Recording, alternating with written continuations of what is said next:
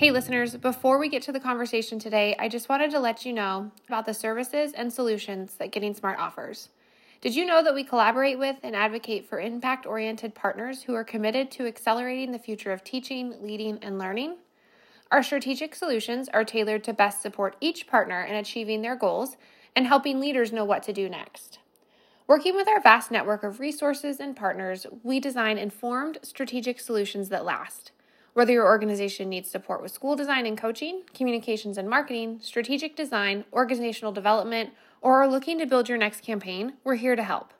If you're interested in learning more about our services and working with our team, email taylor at gettingsmart.com. We'd love to chat. You're listening to the Getting Smart podcast, where we unpack what is new and innovative in education. I'm your host, Jessica, and today Tom is joined by Dr. Pedro Noguera and Dr. Frederick Hess, co authors of the new book, A Search for Common Ground Conversations about the Toughest Questions in K 12. Pedro Noguera is the Emery Stoops and Joyce King Stoops Dean of the Rossier, Rossier School of Education and a distinguished professor of education at the University of Southern California. Frederick Hess is a resident scholar and the Director of Education Policy Studies at the American Enterprise Institute where he works on K 12 and higher education issues. He is the author of Education Week's popular blog, Rick Hess Straight Up, and a regular contributor to Forbes and The Hill. He also serves as an executive editor of Education Next and the co host of the Common Ground podcast. Let's listen in as they discuss the importance of disagreement, relationship, and some of the biggest challenges in education. Dr. Pedro Noguera, welcome to the Getting Smart podcast. Thanks, Tom. Great to be with you. Great to have you. And uh, you're joined by your uh, co author, Dr. Frederick uh, Rick Hess. Rick, great to see you again. Good to see you, Tom. Congrats on a terrific new book. Uh, you guys just co authored A Search for Common Ground Conversations about the Toughest Questions in K 12. Um, love the book, love the topics, and uh, love the format. It's written as a series of letters to each other uh, about a, a, a, bunch of complicated, uh, thorny issues. Whose idea was it uh, to take this on? I had this notion. Um, I think, like all of us, I have been frustrated by the state of discourse, uh, both in the nation, but especially in education in recent years. Yeah. Um, a lot of histrionics, a lot of talking points, um, less and less, uh, you know, energy invested in actually trying to talk to people who don't already agree with you and seeing why we're on different pages. Um, I reached a breaking point. I reached out to Pedro probably Thanksgiving or Christmas 2019. I said, Hey, I've got this notion of some kind of exercise, kind of modeling what it looks like when people who disagree actually try to talk through their disagreements without compromising, but just talking through because I don't think people see much of it. And uh, Pedro struck me as the, you know, I have enormous respect for him. We know each other. We've known each other for a long time, but hadn't actually had, had a chance to talk through most of these issues with him at any point. And it seemed like it might be uh, might be the right exercise. Uh, anyway, so I reached out to Pedro and uh, didn't quite know what I was inviting him into, but said, "Hey, you want to give this a shot?" What What was your take, Pedro? I immediately said yes, and uh, and and you know, I I said yes, even though as is often the case, I had lots of other projects. In fact, I was working on another book I was trying to finish.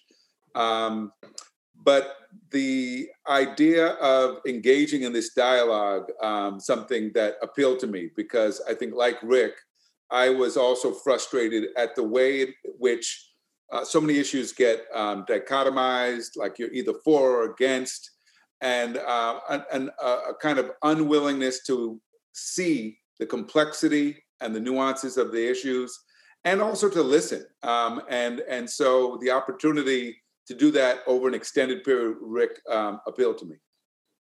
Rick, I I guess I'm um, I'm worried about the current state of affairs.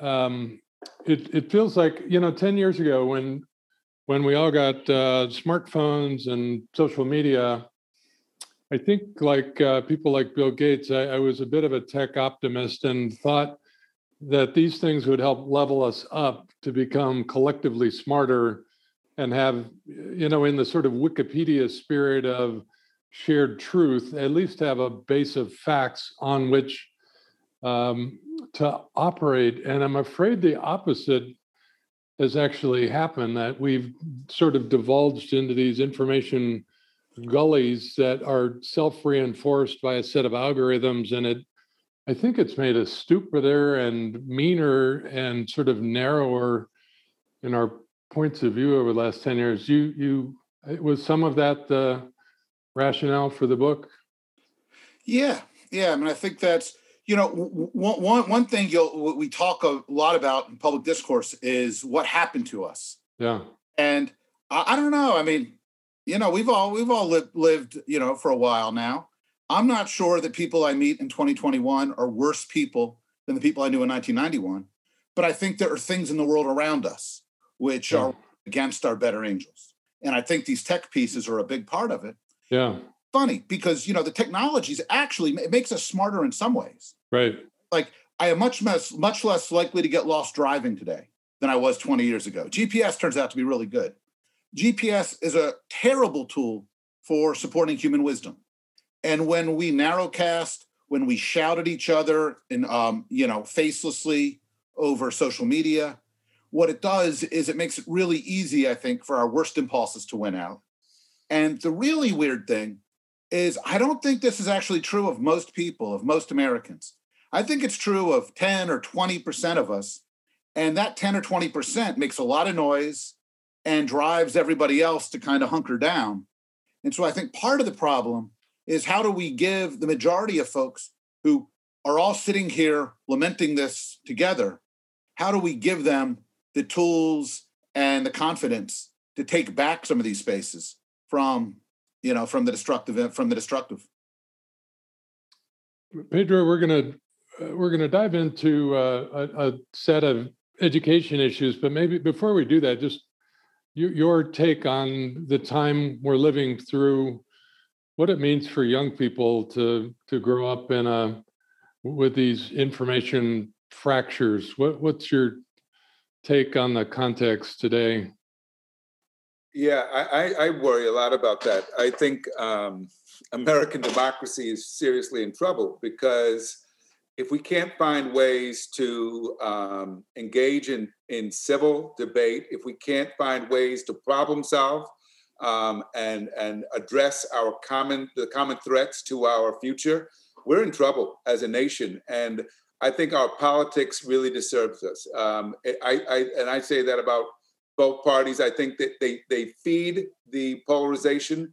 There are very few um, political figures I can think of that are real problem solvers. Um, although I do think, personally, I think Biden's showing a much more mature example than we got with the last administration.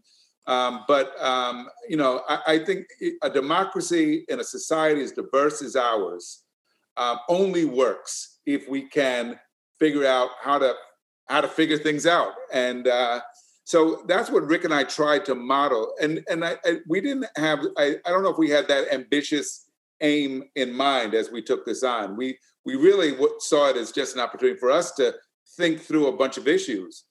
But um, you know, during the course of this um, book, um, so much happened. The pandemic happened.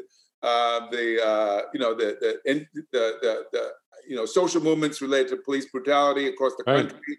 took place. The um, attempted insurrection in Washington. So the, the polarization increased, and it became clear to us as we were doing this that this book also served another purpose of demonstrating that you can have um, civil discussion and disagree without vilifying the people you disagree with.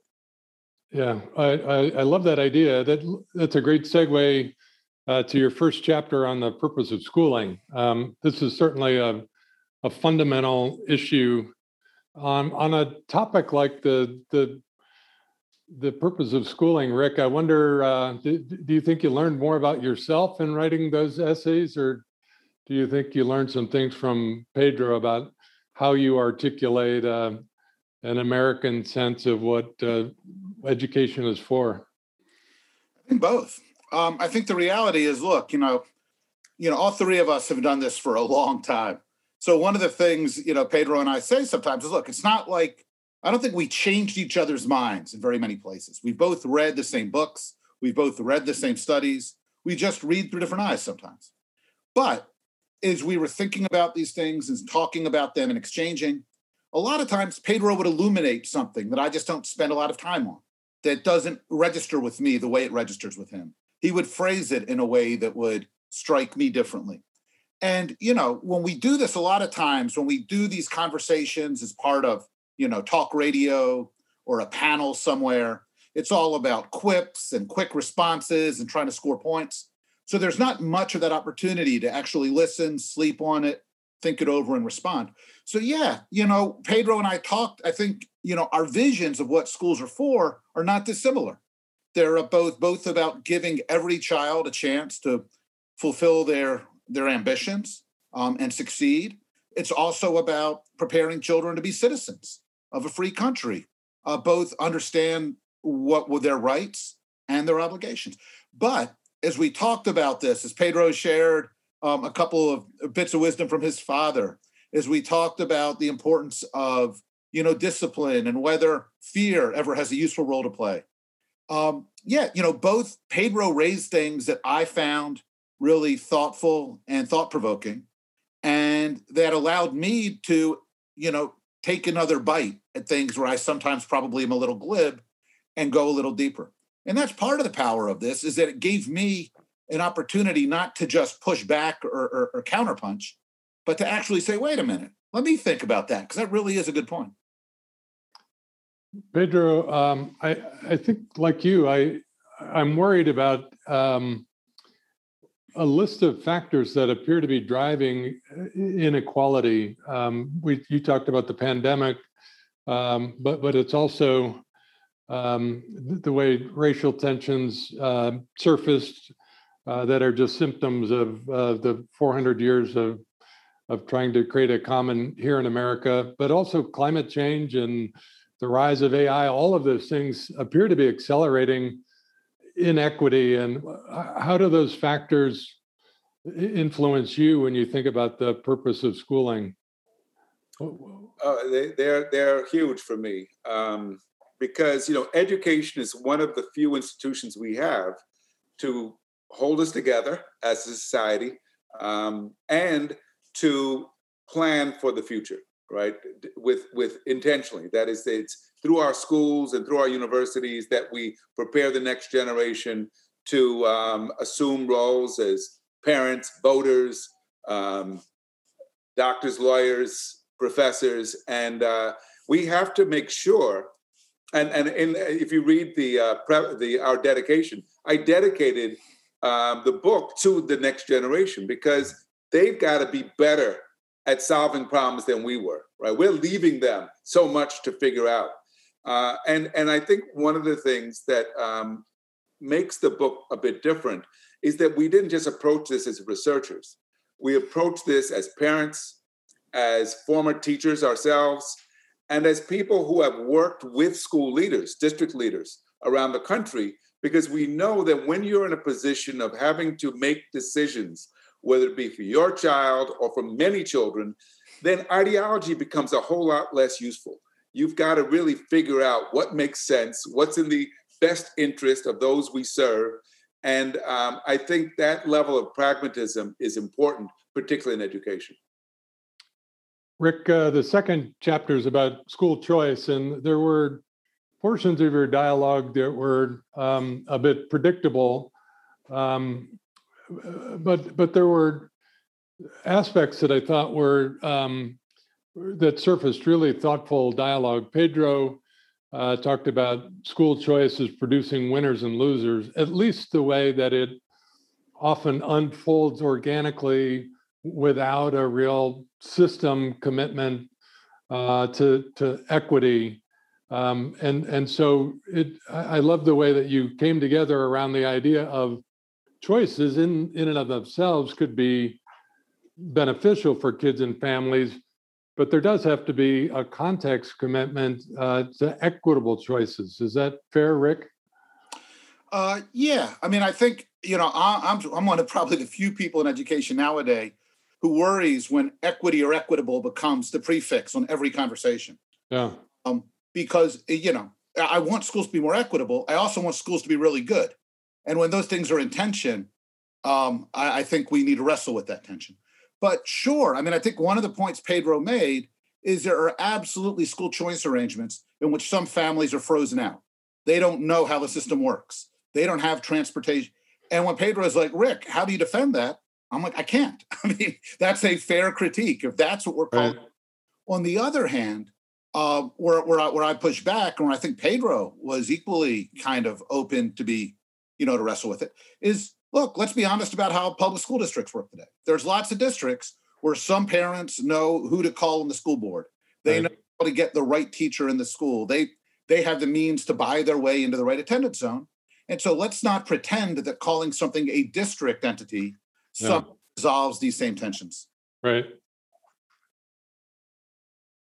Pedro, um, the School Superintendents uh, Association just issued a report calling for um, learners to have more opportunity to co-construct their own individual learning journey. Um, that idea suggests that choice might be moving from the idea of school choice to um, much more individual uh, options. Do you, do you buy that idea of, uh, of individual learning journeys? Uh, can we do that well and equitably at scale? What's your take on that sort of reframing of choices? I have concerns about it. Um, I think to some degree you want to accommodate, you want to personalize, you want to tap into a student's interest. Uh, but I know kids well enough to know there are some kids who don't like math and won't take math if they can opt out of it. And um, I think that, you know, education, we need to provide all kids with a well rounded education, is what I believe. Um, now, we can debate how much math you need or how much science you need or history. We can, you know, and I think that could vary by person. And I think, but to to allow, so a lot of it depends on at what age do kids start making these choices, and um, and how do we make sure that we're not narrowing their options because they don't understand the implications later on for the decisions they made. Um, you know, I, I, was asked when I was in college because um, I studied sociology and history, and they said, "Is there anything that you would have done differently if you chose it?" I said, "Well, I would have studied abroad. I would have um, studied a, a foreign language longer than I did, and I would have taken a lot more statistics." But I, because I went to a school that gave you a lot of choice, I chose to do the things I liked rather than to challenge myself in, in ways that um, could have benefited. So, um, so I, I think we got to strike a balance there. Rick, I, I want to ask you a question about school choice that connects back to the purpose of schooling. Um, I think America called BS on higher education in in 2019, and it only got worse in 2020. And there's kind of a uh, increasing focus on value in higher education. Uh, value for a lot of people means getting a job, and I think we're seeing a lot of that move into into high school.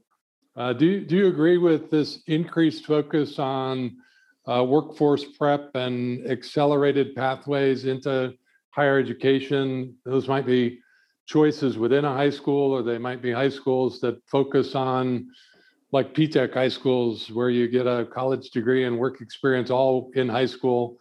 Um, is this increasing focus on accelerated pathways a, a good thing? Um, well, look, I mean, I think it's a good thing that we empower students, um, especially as they approach the age of majority, and families to make the decisions that work for them. Um, I know, you know, I grew up with lots of kids who hated school uh, the idea that the trick was to get them to go to co- borrow a lot of money to go to college to study stuff they didn't want to study, right. get a credential, which might make it easier to get a job where the credential was irrelevant, never made a lot of sense to me. Um, so look, I mean, higher education ought to be uh, an avenue avenue to let people gain skills that are going to help them. It shouldn't be a protection racket. If you don't want to go and buy that piece of paper, you should have lots of avenues to get you where you want to go with the skills they're going to get you there. That means high schools ought to offer this. It means uh, non-traditional post-sec options. Uh, it means we need apprenticeships. It means we need lots of options uh, that work for students, that work for employers, that you know are more fiscally responsible. that are better for what people need. But um, I, I, think it's a mistake uh, in higher ed or K 12 to get uh, too green eye shade um, about this, especially in K 12, because at the same time we're having this conversation you just alluded to, we're also talking about the importance of civics. We're talking about the importance of preparing students to be responsible citizens, um, to make sure we don't have January 6th at the Capitol ever again, as Pedro alluded to. And that obviously is a different kind of proposition. Right. And so I think we need, I, I think, you know, we need to be able to walk and chew gum as we wrestle with this stuff. No, I, I appreciate the chapter on uh, civics education. You both are really uh, strong advocates for um, more robust, more rich learning experiences uh, in that regard. Uh, Pedro, on the testing and accountability front, we knew that Rick would be uh, an advocate for measures, but do, do you think you were able to lay out a case for um, a, a better system of uh, measurement and accountability, kind of an accountability 2.0 in the book? I, I think that's an area where we actually reached some agreement. Um, assessment is important, but assessment should be used to guide learning, not simply to rank kids or rank teachers or schools. And um, and so I, I think we're both skeptical about the way it's been used, but not dismissive of the need for it. Um, uh, you know, it's interesting. This last year, um, the SAT, many colleges waived the SAT, and application, applications went up very high at particularly at elite schools around the country, and which gave them a lot of challenges. Then how do you figure out uh, who to admit? But apparently they figured it out, and uh, we'll see what what if any fallout there is from it. But um, in response, uh, College Board and others are trying to come up with assessments that uh, they hope will be more authentic in, in the, with respect to making sure we're assessing what students actually learn, which I think is important. Um, so, you know, the, the big problem with the way, you know, and I, I also have to admit something. As a researcher, I look at test scores. Test scores tell me, do tell me something about how well kids are doing, how schools are doing. But as a, uh, I also am suspicious of test scores because I know they don't tell us everything. Um, I know just watching kids sometimes, you watch a child while they're doing the test. Some kids are not taking the test that seriously, especially if they know recess is right after. And they're zipping through that test um, to go out and play. And so, are we actually assessing their ability or are we assessing um, their ability to take a test? And and so I, I think moving towards a variety of ways to assess what kids have learned and what their needs are would make sense and be in the interest of education. Tom, if I can, if I can hop, because I think one thing I like about the testing question is for me, it actually captures a lot of what I like about the book. You know, when you think about the testing debate over the last 20 years, um, it tends to be, you know, right, left, or test, don't test. And, you know, I think one of the things, Pedro, I agree, right? We agree that that's a completely stupid way to frame the debate. Like, I'm, were we both think that good teachers assess all the time.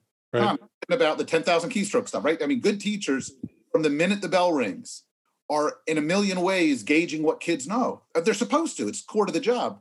But how we collect that, how we formalize it, how we share it with parents and policymakers, um, and how we, it ought to be a question of how do you do this usefully, not a question of whether you do it or don't do it.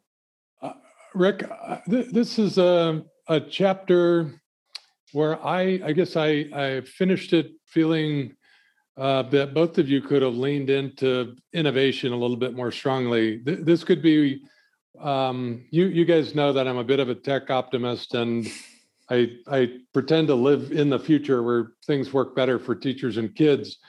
Um, I have the sense that on many topics, particularly on measurement and accountability, that innovation has a chance to make irrelevant some of the old arguments about should we test or how do we test and um, that there's an opportunity to invent new measurement systems new ways to aggregate the data that we already have uh, and then better ways to support schools I, do you, do you buy that uh, in in testing and accountability that there's an innovation opportunity you know earlier yeah.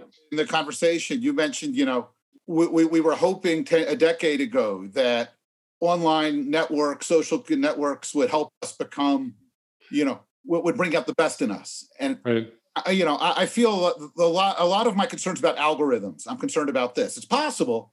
I really hope you're right, uh, but I'm also very conscious of Campbell's law that when you measure things, you distort the behavior around them. Right. I find it very easy to imagine scenarios where trying to find ways to incorporate these measurements into routine behaviors winds up uh, leading to problems that we don't anticipate yet. So I hope you're right, but I'm actually I'm more skeptical, at least until I see it. I knew that.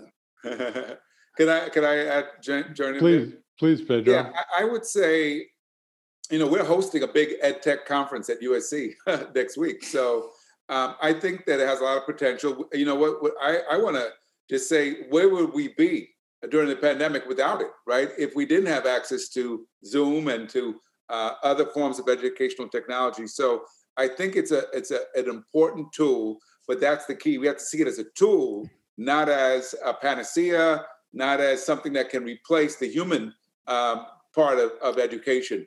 Uh, one of the things that concerns me is that we don't vet the, the technology that's out there very well. And districts are, are swarmed by vendors who are offering the latest um, you know, gizmo out there and um, how do they know? How do they make informed decisions about what's good, what would be helpful, and what's not? So I, I, am concerned about that too. But I do think that ed tech can play an important role in um, in helping our field to innovate and improve. I should say, Tom, I'm more optimistic about tech for instruction than I am about kind of embedded assessment as making these some of these problems go away. Like when we're talking about helping educators do their work better, um, I find you know I'm more sold. Um, so just to just to make that distinction. You have chapters on uh, private capital and philanthropic capital. Um, I, I, appreciated those dialogues, having spent time in both of those sectors. Um, I guess my observation there is I uh, I think we've learned that the big steps forward in education are going to require public private partnerships that often include private or philanthropic capital, as well as public capital uh, and community agreements. Uh, and that your dialogue on, on both private capital and philanthropic capital illustrated that they can have a useful role, but only in the context of, uh, of, of new community agreements. Is that fair? Yeah, I, I guess the issue that um, I'm again, I don't want to put words in Rick's mouth. Where, where I come down on it is the issue of, of accountability, right, and transparency. You know, um, I look, I've I've um, benefited as a researcher from foundations, and so it would be hypocritical to say that they're evil doers who are out to destroy the world.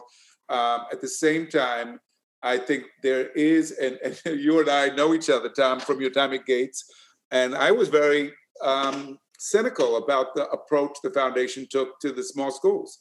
And not because I don't think small schools can be helpful, but because I felt that um, there was a lot that they missed. You know, that just making a school smaller doesn't make it better. And we, we learned that. But, you know, the foundation um, spent lots of money to help districts, you know, restructure, create small learning communities, um, but did not, at least that I'm aware of, issue a really clear evaluation. What did we learn from this? You know, um, what, what, why did it work in some places and not in others? Because it, that's one of the things I think is missing. And Rick has written eloquently about this elsewhere. You know that reform.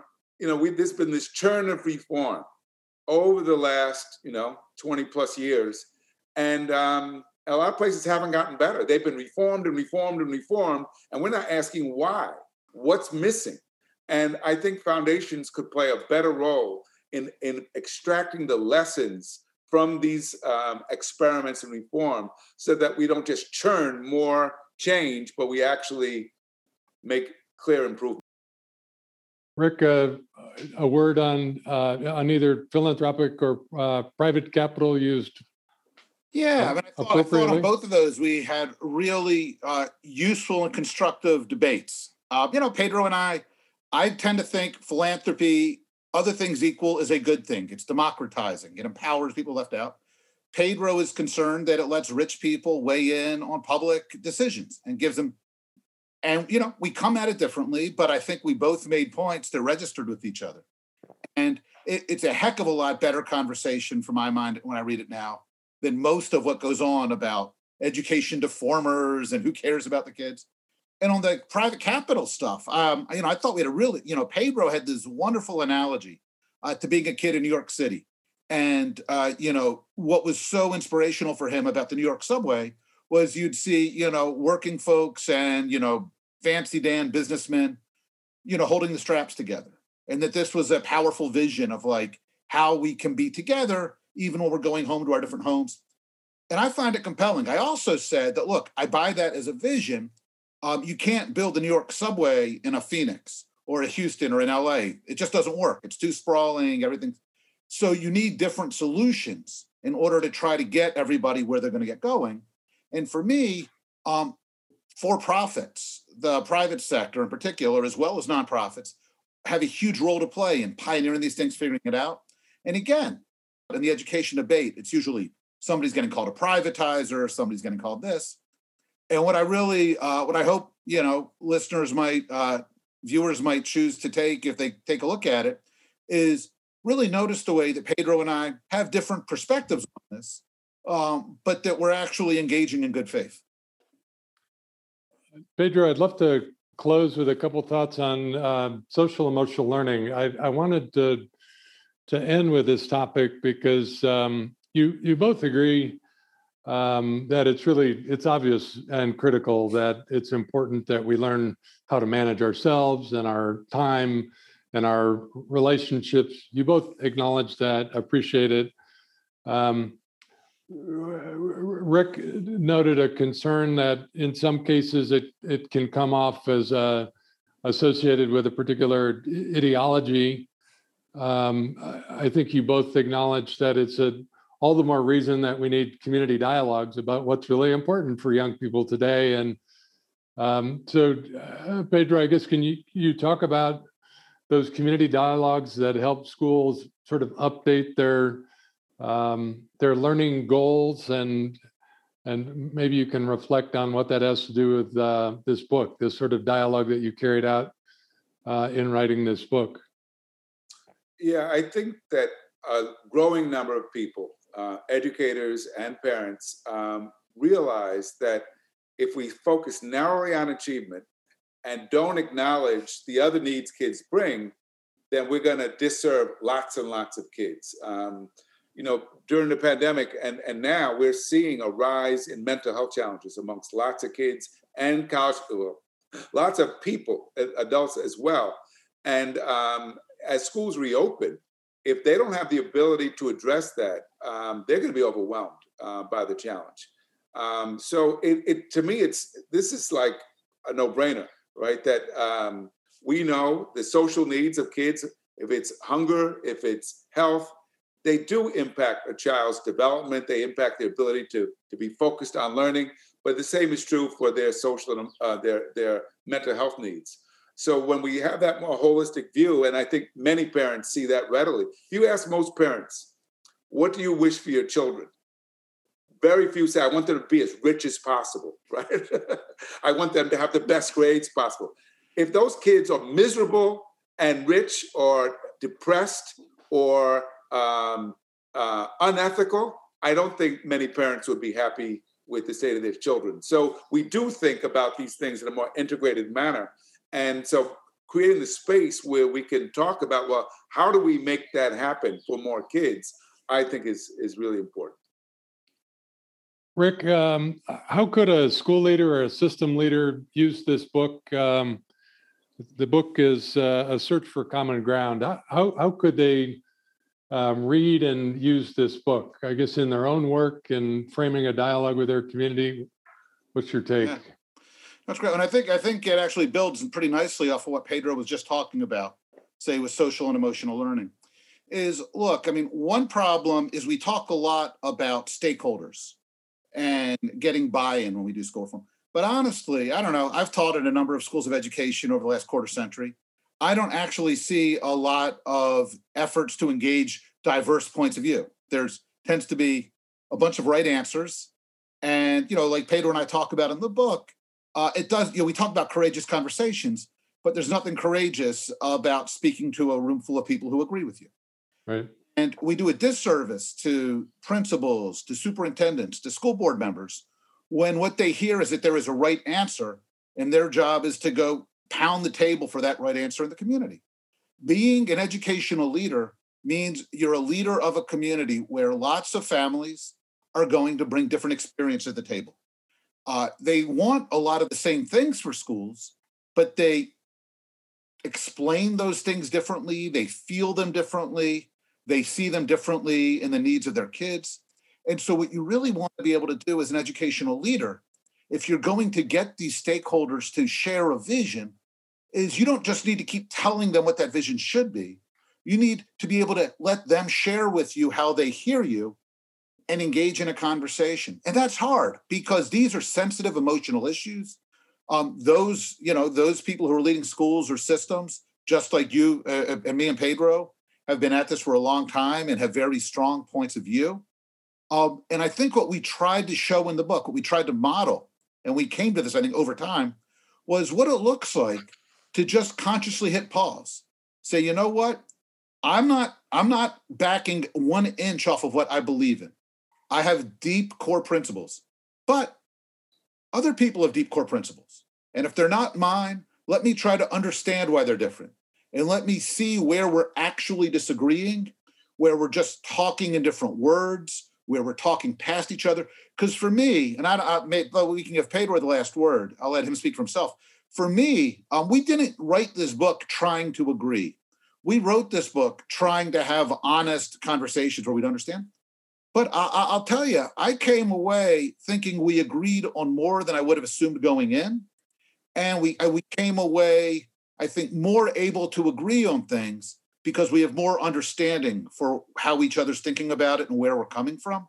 And so, for school system leaders, state leaders who are trying to actually navigate these waters, I think there's enormous value in spending more time letting folks know, you know, listening, letting them know they're being heard, engaging in that conversation um, rather than just looking for the right way to message what you already want to tell them. Thanks, Pedro. Uh, closing thoughts, and particularly any uh, any tips for how school and system heads might use this book to have a richer dialogue with their community. Yeah, my hope is that um, they would be encouraged to listen more, um, to not um, to facilitate conversations between groups that may not might might be at odds so that they can hopefully find some common ground because the, the fact is that that we do have common interest as Americans um, that that we often don't that often aren't so obvious. Everybody wants to live in a safe community. Everybody wants their kid to get a good education. Everybody wants to live um, a good productive life. To the degree that we realize that we are interdependent uh, and, and let me bring this up. You know, we're at a time, one of the threats we face in this country, we have a rising number of Americans who are aging, right? They are disproportionately white. Older white people will increasingly be dependent on younger, Black, Latino, a, a more diverse population in their retirement. We are interdependent. The whole Social Security system doesn't work unless those young people are working to support them. So there should be invested in making sure those kids get educated well. Um, so it's our selfishness that is our greatest threat to our future. And I hope this book is a reminder that we're all in this together and we need to figure out how to live together and work together. That's a great thought to end on. Uh, Dr. Pedro Noguera, Dr. Frederick Hess, authors of a great new book called The Search for Common Ground. Everybody ought to read it. It's a great book for parents uh, for education leaders, for civic leaders. Rick and Pedro, thanks so much for being on the Getting Smart podcast. A huge thanks to Rick and Pedro for joining us on today's episode. We love their book and think that their approach to disagreement and discourse is essential for educators and ed leaders as we navigate complexity and the challenges of today. For more information on the importance of conversations, be sure to check out episode 319 about the 100 Days of Conversation project. All right, that's it for today, listeners. Thanks so much for tuning in, and don't forget to leave us a review before you go. For the Getting Smart podcast, this is Jessica signing off.